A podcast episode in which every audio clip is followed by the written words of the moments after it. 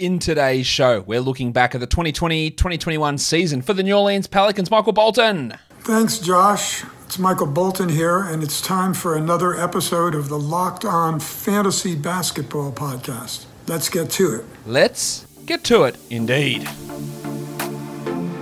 You are Locked On Fantasy Basketball, your daily fantasy basketball podcast, part of the Locked On Podcast Network.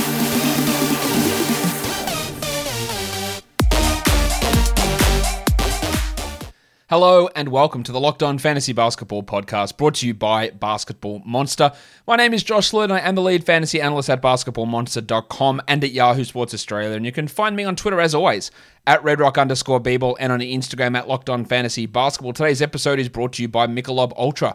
At only 2.6 grams of carbs and 95 calories, it's only worth it if you enjoy it. Stay tuned for the Ultra Player of the Week coming up later in the episode. We're talking New Orleans Pelicans here in today's show. So let's talk about those said Pelicans. They finished this year pretty disappointing, I think. 11th in the Western Conference, 31 and 41. A little bit below their expected win loss, which was 35 and 37. So probably should have been a 500 team. 12th in offense, pretty good.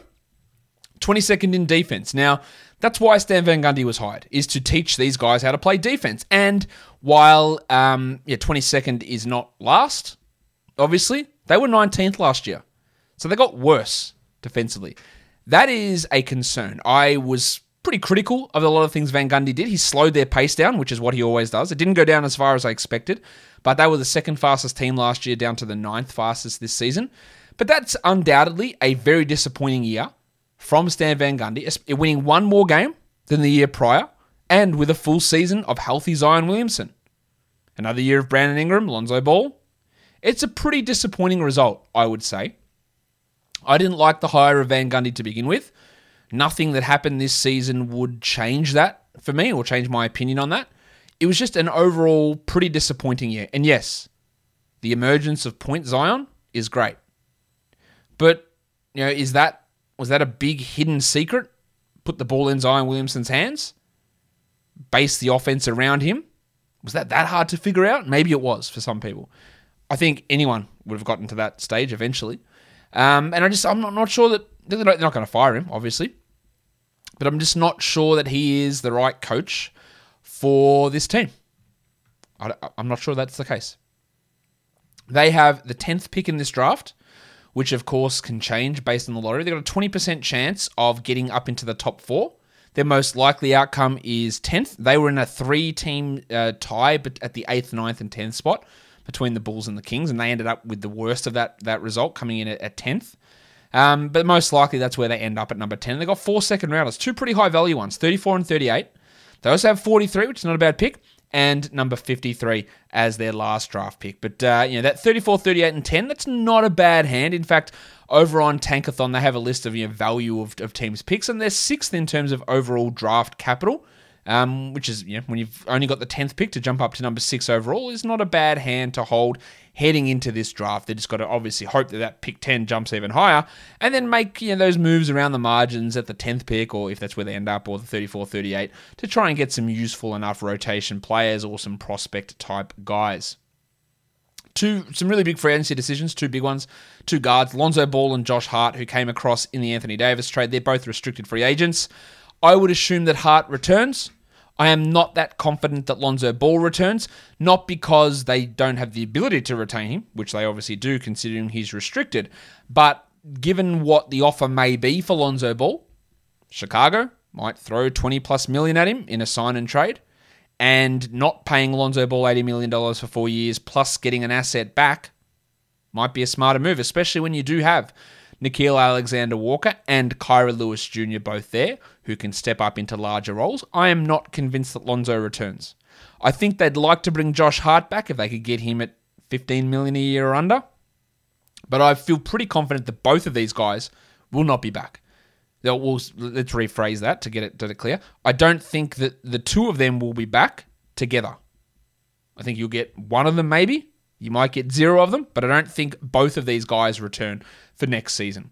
Jim Johnson is an unrestricted free agent, as is Billy Hernangomez. Johnson played a role down the stretch there with Zion out, and then Ingram missed some time. So he played a decent role, while Hernangomez, with Adams out as well, stepped in. But he was a guy that was out of the rotation at times um, and could be a solid enough third string center, but they would hope. They would hope that he is just that third string, and that's it behind Adams and Hayes, or behind Hayes and Adams, depending on which order you want to put them in. And then Hernangomez is a break glass in case of emergency type of player. Let's talk about the Michelob Ultra Player of the Week.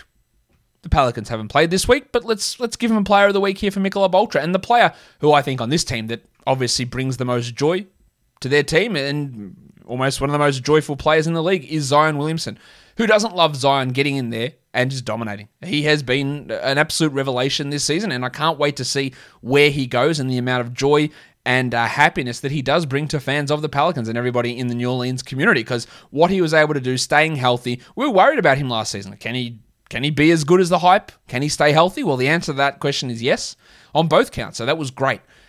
Michelob Ultra, it's only worth it if you enjoy it. And Zion, he's definitely worth it because we absolutely enjoy watching him play. 2.6 grams of carbs for Michelob Ultra, 95 calories. Joy creates success. Enjoyment isn't the end game. It is the whole game. Michelob Ultra Player of the Week is Zion Williamson. Um, guys, let's let's now talk individual players. That's that's a pretty good spot for us to be. Let's move on to talk about the best rated category league player on an overall basis is Brandon Ingram. Now, of course, if we're in a situation where we are um, punting free throws, Zion's name goes a lot higher than this. But in a, a situation where we're at, the 40th best player was Brandon Ingram. He played 61 games, 34 minutes. He was 36th in points leagues, averaging 38 points per game. He averaged 24 with 5 rebounds and 5 assists, 2.3 triples, 0.7 steals and 0.7 blocks, shooting 47 and 88 with 38% from 3. Absolutely solid numbers. Usage stayed about the same. In fact, it went up from 27 to 28. I worried about how the coexistence would be between him and Zion. His EPM was basically exactly the same. His true shooting was 59% again. One concern, one thing I worried about for him heading this season, would the increase in three point volume and free throw percentage be real and could it stick? Well, yes, it could. His free throws went from 85 to 88, so got better again. His three pointers went from 39 to 38, so about the same, and the volume stayed high. The concern I have here is that his rim attempt volume dropped considerably. He finished better at the rim, 63%, but he just didn't get there as much. And I think that's a factor of playing with Zion that he had to play more of a mid range game. Now, his mid range volume was way up. It was very, very high this season, and he hit them at 46%. So if we want to look at room for maybe regression from Brandon Ingram next season, it's if if he's going to know, persist or subsist on a huge diet of mid ranges, and if he can't hit them at 46%, by far a career high, then his overall true shooting will suffer. So that is a level there to be concerned. He's still on block rate, still yeah, pretty poor. His steal rate in particular was bad this year. His assist rate did improve while his turnovers went down, which again is impressive given that the ball was being shared between him and Zion and Lonzo Ball. So to get his assists up to five per game is super impressive too. In, he did his overall rank did drop. He was 28th last season in fantasy, so there was a little bit of a drop off there. Mainly, mainly because his steals fell down and his rebounds fell down, and the the steals is nothing really to get behind that. I think he can get back to one steal a game. But um, the rebounding is Zion related. The interesting thing, though, here is the steals. He'd never been a high steals guy. Last year was a high watermark, one steal per game. He went down to 0.7 this year, and that's that's maybe that difference between 40th or 28th ranked player where he was in the past. He was second on this team in Raptor. Defensively, he was a pretty large negative though and his uh, LeBron was third on the team with again a decent enough uh, negative in, uh, defensive LeBron. But overall, he, his numbers were pretty good. He was pretty rock solid for most of the season. But there is that level of marginal concern that if he's relying so much on the mids and he doesn't hit him at 46 and it goes to 43, 44, then we do lose a little bit of value there for Brandon Ingram. Let's talk Zion. He played 61 games. He had that thumb issue at the end of the year. 33 minutes a night. He averaged 43 fantasy points. That was 20th per game. He was 46th in category leagues. His ADP was 26. So you look at that and go, oh, that's a waste if you picked him at 26. But in a punt free throw scenario, he was 18th. Where does he go next year? It is almost definitely uh, a second round pick. And if you're punting free throws, top 20 is fine. He's, he's 18th. There's, there's no problem with that. Um, we're taking him in that area. which, you know, considering where he was the year before, is pretty uh, is pretty wild. I would say to have him, you know, become that player despite an absolutely like horrendous free throw percentage. Let's talk about what Zion's numbers were: twenty-seven, seven, and four with a steal, 0.6 blocks, 61 from the field, and he shot 69.8 from the line, but that was on nine attempts, so that is a gigantic negative. He didn't hit threes, so but what he did do was just a huge volume from the field. That's by far his best category, 61 from the field. He gave you seven boards. He scored 27 points per game, which over the last three months was 29 points per game, and was able to average over four assists over the second half of the season as well. Um, I thought he was almost, well, not even almost. I think he was almost. I said almost again. I think he's unstoppable offensively. Who slows him down? His EPM was plus 4.4. That's 97th percentile. Zion's Raptor was a plus three. His LeBron was a 3.78, a gigantic number. He improved um, defensively. He's just about to turn 21. He's not 21 yet. He's going to be a top 20 pick and I think it's justified. Can he get into the yeah the higher ranges? Well, what he needs to do, the defensive stats need to come. And remember, in college, his defensive stats were through the roof. 27, 7, and 4, baseline for him. I think we look at 28, 9, or 28, 8, and 5 for next year. But that 0.9 steals, that needs to go to 1.4.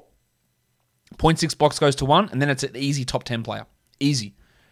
Um, depending on where you sit at the end of the first round with injury concerns for some guys, Anthony Davis perhaps in that area, Zion could sneak in. I probably wouldn't do it, but he could sneak in. The, the potential's there. The potential is absolutely clear. Um, for Zion to be a stud of a fantasy guy. And if the defensive stats come in, it is over. Like he's he's top five probably. If we get 1.6, 1.5 steals, one block, with 28, 8, and 5.5 on 60% plus from the field, and he becomes a 77 free throw guy. Holy shit. Uh, some pretty interesting stuff could go down. Let's talk Lonzo Ball, who was good. Again, a guy that gets shit on a lot. But for fantasy, he always just tends to play pretty well. He's only 23 still. 55 games, 32 minutes. And that's a low number, 32 minutes, because he did have some weird games early on where he was coming off the bench at one point. Uh, 15 points, 5 rebounds, 6 assists, 1.5 steals, 0.6 blocks, 41 and 78. I think the time of talking about Lonzo as a horrendous shooter probably needs to end. He's, he's not great. 55 true shooting is not fantastic, but 38% on threes. He was 37 last year. They are okay numbers. He shot 78% from the line. Now, he never gets there. So there is obviously room for that to fluctuate quite a bit. He doesn't get to the rim much at all, and he's a pretty poor finisher. But as a three point shooter with improvement in free throws, he's he was pretty good. The steals are great. The assists are good. Good rebounder. Nice scoring. Unbelievable three point volume over three threes per game for a bad shooter. Think it was pretty good. His uh, EPM was plus 2.1. That's 89th percentile. 1.8 Raptor, which is second on this team, behind Zion, ahead of Brandon Ingram, who's at 1.3. Second in LeBron at 1.33, behind Zion again, ahead of Brandon Ingram. He was just really good. He goes to the Bulls. He doesn't need usage. Um, the 32 minutes need to turn to 34, which I think is possible on another team. I'd be okay. His ADP was 61. I'd be okay taking him in the top 50.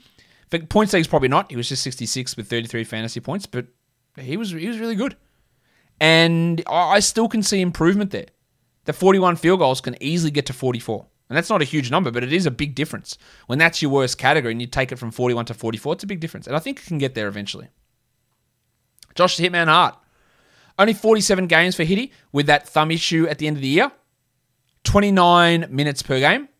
Nine points on unbelievably low usage, 14%. But he had eight boards. That is an insane amount of rebounds for a guard. 1.3 threes, 2.3 assists, 0.8 steals, 0.3 blocks, 44 and 78. So realistically, all of his value, where he was the 145th ranked player, is on the back of rebounds. He averaged 24 and a half fantasy points, 139th. Um, again, I think he comes back. I think there's a chance that he plays 29 to 30 minutes again. Is he a great fantasy player? I don't think so. Like the rebounding is really, really good. There's no doubt about that. But can he put everything else together? What else can he bring us? He also, like, true shooting 50%, but that was on the back of 50% mid range shooting. He barely took any mids, but that's insane. He finished at 61 at the rim, which is all right. 33% from three. Never been a good three point shooter outside of his rookie year. Subpar uh, free throw guy, but just insane rebound numbers. Not a great creator, not a good guy in terms of generating defensive stats. In fact, his advanced numbers were pretty low as well. Or his EPM was specifically a negative um, 1.5, which is below average. His Raptor was okay, 0.8. His LeBron was okay, negative 0.06. But uh, he is a, one of those guys, again, that gets a little bit overrated, I think, in fantasy. Because we look at those rebounds, like Josh Hart, what a start. He's going to put up huge numbers. He's, he's 26, so he's not far out of his prime, or he's not far away from his prime.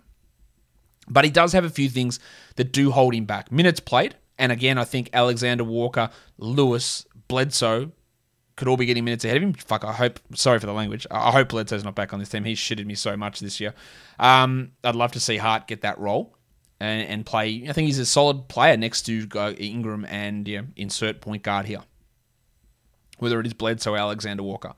But he does have a pretty significant limit, I believe, on his overall fantasy value. Um, I think this Pelicans team would love to be talking about the playoffs, but they're not. But the NBA playoffs are on at the moment, so the road to the finals. You can check our NBA playoff coverage right across the Locked On Podcast Network.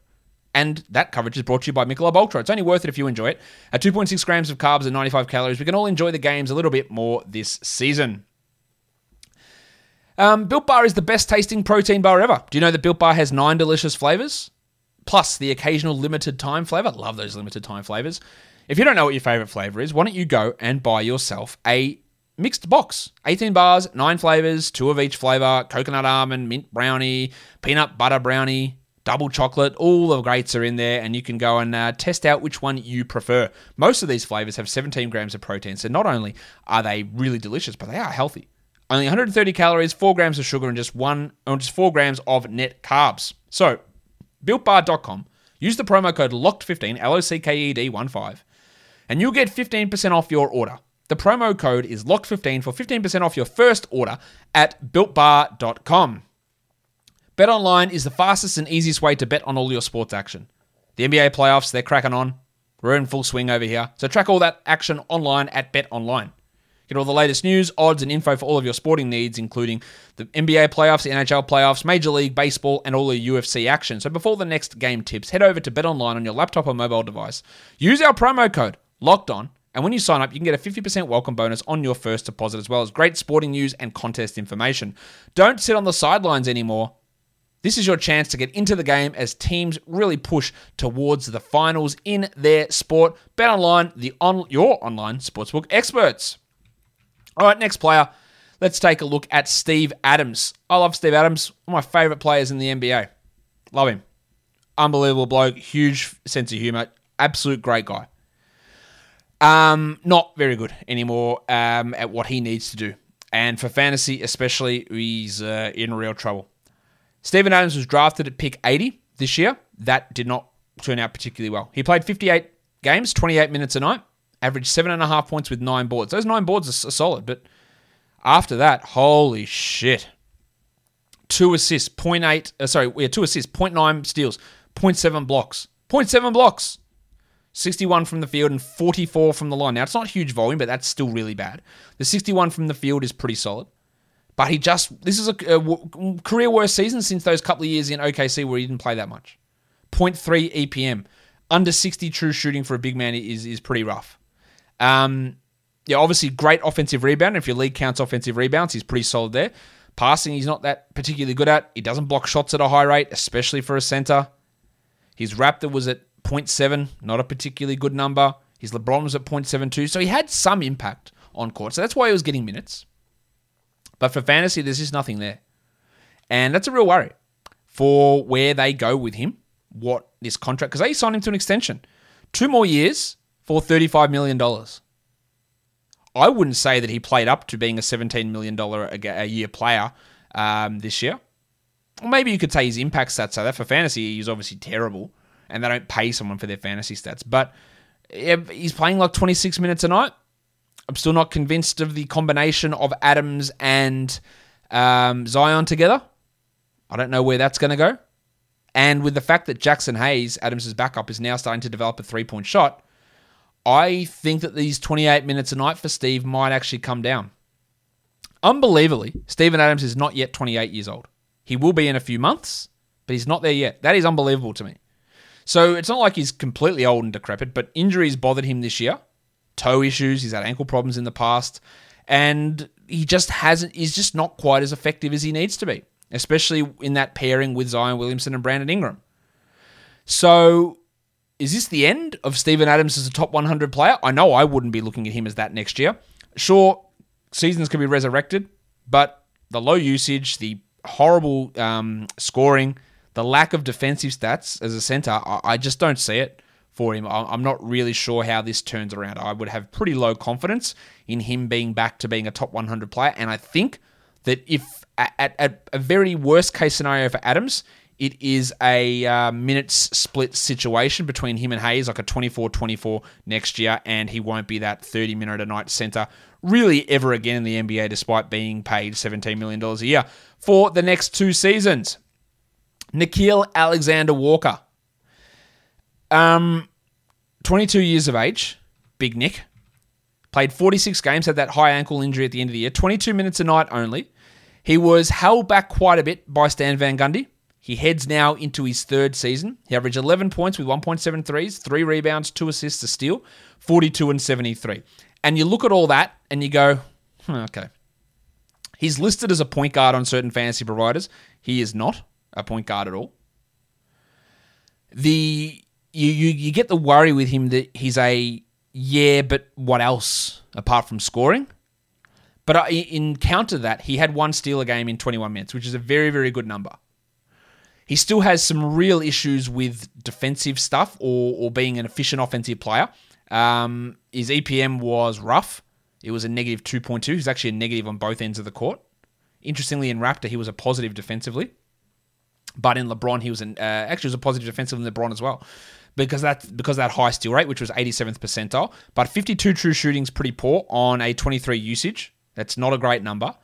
He um, was a very bad finisher at the rim. Doesn't get there a huge amount, and his poor efficiency was fueled by hitting 46% mid range, which is not a real number that we can rely upon. Just 73 from the line as well doesn't portend to be a great shooter. He was 68 last year. Not a great rebounder, not a great passer. But in saying all of this, he had flashes where he goes out and he drops in big games, big scoring games. I would guess that he plays more than the 22 minutes a night, but Ball, Hart, Bledsoe, what the hell do their futures hold? Because that's all going to be an impact. Even look, the last 20 games of his season, he played 28 minutes a night, Alexander Walker. He averaged 15 points. But again, it's what else? The 1.1 steals is nice, but he was only 111th in that time. Bad free throws, subpar field goals, no rebounds, low assists, good threes, good goodish scoring, and solid steal numbers. That's what he provides. So there is a real risk that he gets overvalued in Dynasty if we see Lonzo and Hart both go. And be like, oh, Alexander Walker's going to play 30 a night. And he will. And he'll be pretty solid. But he's in that spot. He's in that risk of being overvalued because of some of the big, big scoring bursts that he does have. Again, it's Gary Trent disease, as we talked about on yesterday's show that when someone goes out there and has these big games, that's all all we tend to remember. And I do think there is a little bit of a worry there with where Alexander Walker lies. 21 points, which is 188th for points leagues, 183rd in category leagues. And yeah, the lack of rebounds, the lack of assists, the, the poor field goals, the poor free throws are all uh, levels of concern in terms of his overall fantasy value. But I do think a big bump comes next year. But whether that turns him into you know, top end fantasy guard, let's use his teammate Lonzo Ball as an example, or is he a high volume scoring guard like a Lou Williams, a Jordan Clarkson, who, yeah, Gary Trent, who struggles to crack the top 100 despite ample opportunities? He's got to improve in a lot of areas to get there, so I'm a little skeptical of that. Let's talk about Eric Bledsoe. And if I had a fart sound effect loaded up, that is exactly what I'd be dropping.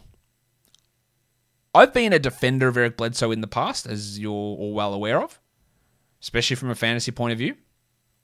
He was just trash this year. Played 71 games, played 30 minutes a game. That was too much. He averaged 24 fantasy points. That was 150th, but somehow outside the top 200 for category leagues, despite an ADP of 78. And the ADP of 78 was pretty wild, considering that Bledsoe was 78th the year before, 45th, 22nd, 24th, 17th, and 19th in the previous seasons prior to that. Well, that's what previous means, prior, of course. So, what on earth happened? Well, he was a guy that you could rely upon for getting great steals. He also was a very good field goal percentage guy 47, 48, 47 the last three seasons. This season, 0.8 steals and 42%. His free throws went from 79 to 69. Giggity. Like, you cannot bank on that. You cannot say, I'm not drafting Eric Bledsoe because he's going to drop 10 percentage points in free throws and his steals are going to cut in half from his career numbers. If you make predictions based on that, then you're a shit fantasy player because there's no realistic avenue for that to happen. You could say, hey, I think they'll try to minimize Bledsoe so they can play Lonzo and Josh Hart and Alexander Walker. And, you know, that is a reasonable argument to make. That's not what happened. That's not why he was bad because he played 30 minutes a night. He played more minutes than Josh Hart. There was just these weird situations where everything just fell to shit. And he did it while shooting the exact same percentage from three that he did last year. But how does a bloke whose EPM the last three seasons was 3.2, 3.9, and 2.3, never worse than 89th percentile, become a negative 2 in the 39th percentile? His true shooting falls well below average. Everything just completely died. He couldn't finish at the rim anymore. And he's not that old. He's 31, but did he just is it that it? Is he done? It feels like it. He he looks he feels absolutely cooked as a player. Negative 2.2 on Raptor, negative 0.27 on LeBron. His heart wasn't in it in New Orleans. He hated being there. He had no energy whatsoever. Can they get rid of him? I don't know. He's got 18 million for next season, and then the year, year after that is a partial guarantee of 19.3 million. So he's got two more years left on his contract. Yes, partial guarantee in there. Uh, he's not going to be the easiest to, to get rid of here. Van Gundy needs to pull the plug, which unfortunately he did not do all season. He did not limit his minutes, which was entirely frustrating. And if Lonzo goes, there's a real risk that they just say, well, we have to keep Bledsoe in the starting lineup and play him 31 minutes. While Hart and, Alexander Walker, and Lewis you know, fight for scraps. Can Bledsoe get his field goals back up, his free throws back up, his steal rate back up, his assist rate back up, his rebounds back up? Because everything there dropped. I, don't think so. He, it also hurt that he played a different position. He played shooting guard versus point guard. And maybe if Lonzo does go, he'll move back to point guard, and the assists will move from 3.8 back to 5.5. Of course, Ingram and Zion are going to handle the ball a ton too, but he was just terrible. And yeah, I'm not convinced that it turns around. But this sort of fall off was absolutely unpredictable. You could not predict it. Let's talk Bill Hernangomez, who is always going to be a fantasy option if he gets minutes. 47 games, 18 minutes, 20 fantasy points, 249th in category leagues. And we saw those opportunities when he would start in place of Steven Adams that the numbers would be good. But we can't trust that. 8 and 7. He's never going to be a blocks guy, half a block. But what he does do is provide really good field goals. 56% from the field. That was his best category. Um, again, unrestricted free agent. He's only 27. Could he find a role, say, like on the Cavs? Although I'd prefer Hartenstein, but that's where he can come in, be a 20 minute a night backup. But any hope of him being a future starter or anything like that, there's, there's no way. Uh, I just don't see how that works. Uh, Hayes should get every one of these backup minutes ahead of him. To be fair to him, it was one of his better seasons, Bill Hernangomez. He you know, didn't shoot the three ball particularly well. There was a season where he was shooting 38% a couple of years ago. That's fallen away off. His free throws have never really improved. He's an excellent offensive rebounder, but he can't pass, can't really defend particularly well. Um, but can put up some good numbers. Let's go to the next guy. James Johnson, let's hit it.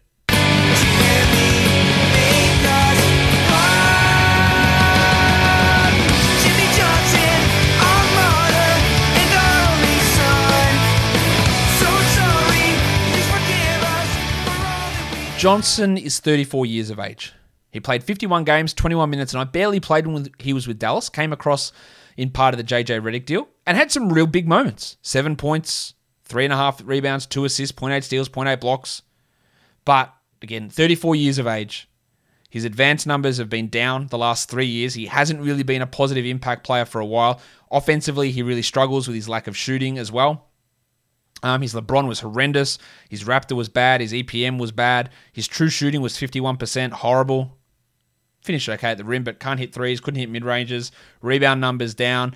Block numbers continue to be good, and he's good at that, but he is 34. So I, I he should be signed because he's yeah a hard ass that's a really good um, sort of teammate and culture type of player.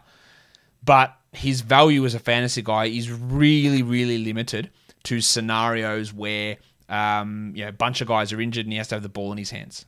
And we saw that for a stretch of four or five games maybe here. Jaxson Hayes, Hazy, just turned 21, 16 minutes in 60 games. He averaged 16 Yahoo points per game, 284th, 261st in category leagues. There's nothing great there. But there was enough there for me to get a little bit interested in what he can do. I wasn't sure of the fit with him and Zion, but towards the end of the year, he started taking threes. And not just you know, taking spot up corner threes, but some threes where he was stepping into them above the break threes. He hit 43% of his threes this year. Yes, the volume was very, very small. But I thought that he was I thought that he was pretty solid this year. Seven points, four rebounds, 0.6 blocks. That's nothing great. But on a per 36, we're talking 15 and 8 with 1.2 blocks. 63 and 78. That's like, you know, we talk about big men who have great percentages. That's Lamarcus Aldridge on steroids, who's like a 55% guy. This is a 60% guy who also can hit his free throws. And we scale that up. Having both big positives on your on your percentages is huge as a center with some solid block numbers with some okay scoring, start to add some threes. Now, whether he can balance the three point shooting with a high field goal percentage is, is a challenge that's been yeah, around for a lot of big men. Um, I have some faith in him. I thought that defensively he took big steps forward. The true shooting was great. Finishing at the rim was not bad. Um, rebounding numbers, good offensive rebounder, not great defensively. I think he could be better. In fact, for centers, he's in the 31st percentile for defensive rebounds, and that's a problem for him going back to Texas as well. But I think there's a real opportunity for Hazy to you know, play 24 a night and maybe be a guy that we take. Look, if they we hear that he's starting, you, or they're going to split minutes. It's a platoon. You take him over Adams, I think, every day of the week because of that percentage boost in both categories, plus good block numbers, with some scoring, maybe some three pointers as well. Very interested to see where he goes from here. Naji Marshall, nice little cameo at the end. He's 23, 32 games, 22 minutes, eight points, only shot 39% from the field, including 35% from three. So had a little run where we were talking about how good he was and the shooting was great, and then it did really fall off and sort of get back to normal. And in the end, his true shooting was bad at 51%. He didn't hit mid ranges at all, 24%. That's a, a shithouse number. Um, his advanced metrics weren't particularly exciting. So while it was good to see him you know, latch on as a two way rookie and play well, 23 years of age, I'm not sure there's gigantic upside. This podcast is going forever, but let's talk Kira Lewis Jr. 54 games, 17 minutes. I thought Lewis flashed. He was not consistent. Um, I didn't like the minutes that he was or wasn't given this season, but I thought he steadily improved. Then he had a stretch in April he got hurt, and he was terrible for April and May. Like he was really bad in that stretch, but he was continually improving up until then. Lewis um, played 17 minutes, as I said, averaged 13 points, 349th in categories. He shot his free throws well. He averaged six points with two assists um, on 39 and 84%, 33% shooting from three. But I expect that this true shooting number of 48% goes to 54, 55 next season. The field goals can go to 43. Um, 1.3 rebounds is a concerning number.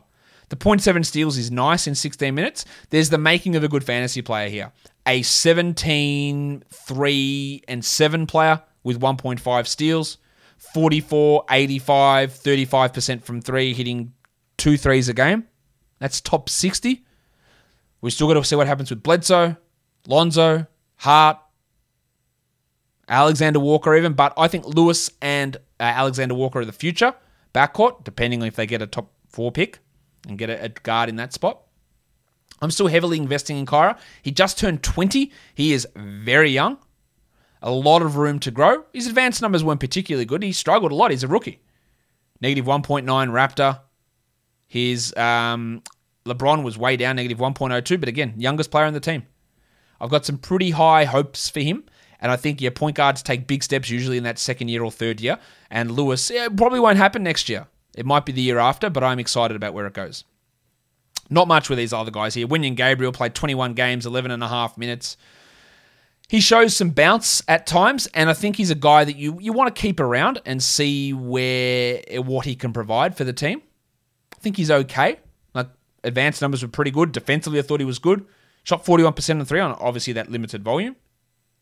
Defensive stats were really, really strong for Gabriel. I think there's something in him. Um, never a top 100 player, but maybe could have a top 180 season. Wes Iwundu? No, no, no, just no. 41 games, 13 minutes, six fantasy points per game. That's shitful.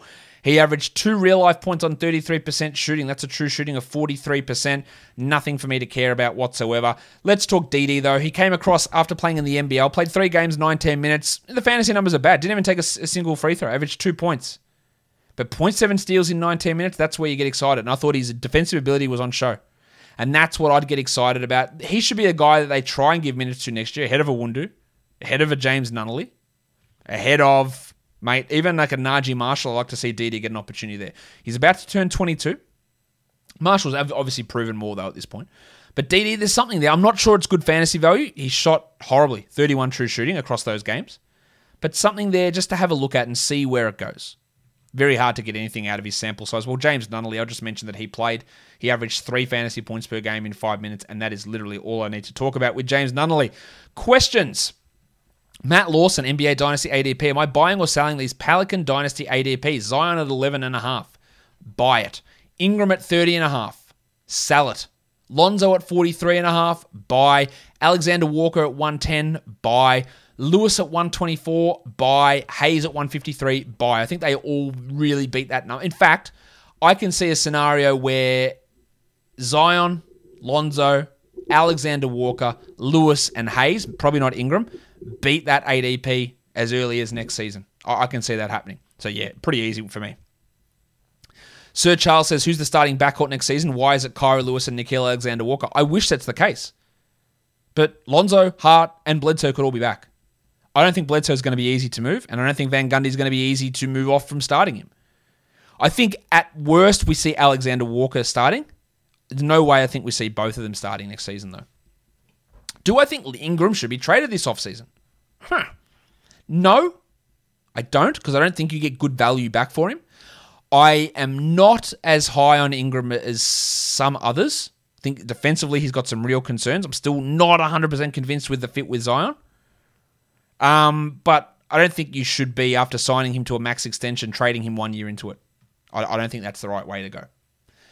All right, that'll do it for me today. Don't forget, follow this podcast, Apple Podcast, Google Podcast, Stitcher, Spotify, and on Odysee. On YouTube, hit the subscription button, flick the bell, thumb me up, and leave your comments down below. Guys, we are done here. Thank you so much for listening, everyone. See ya.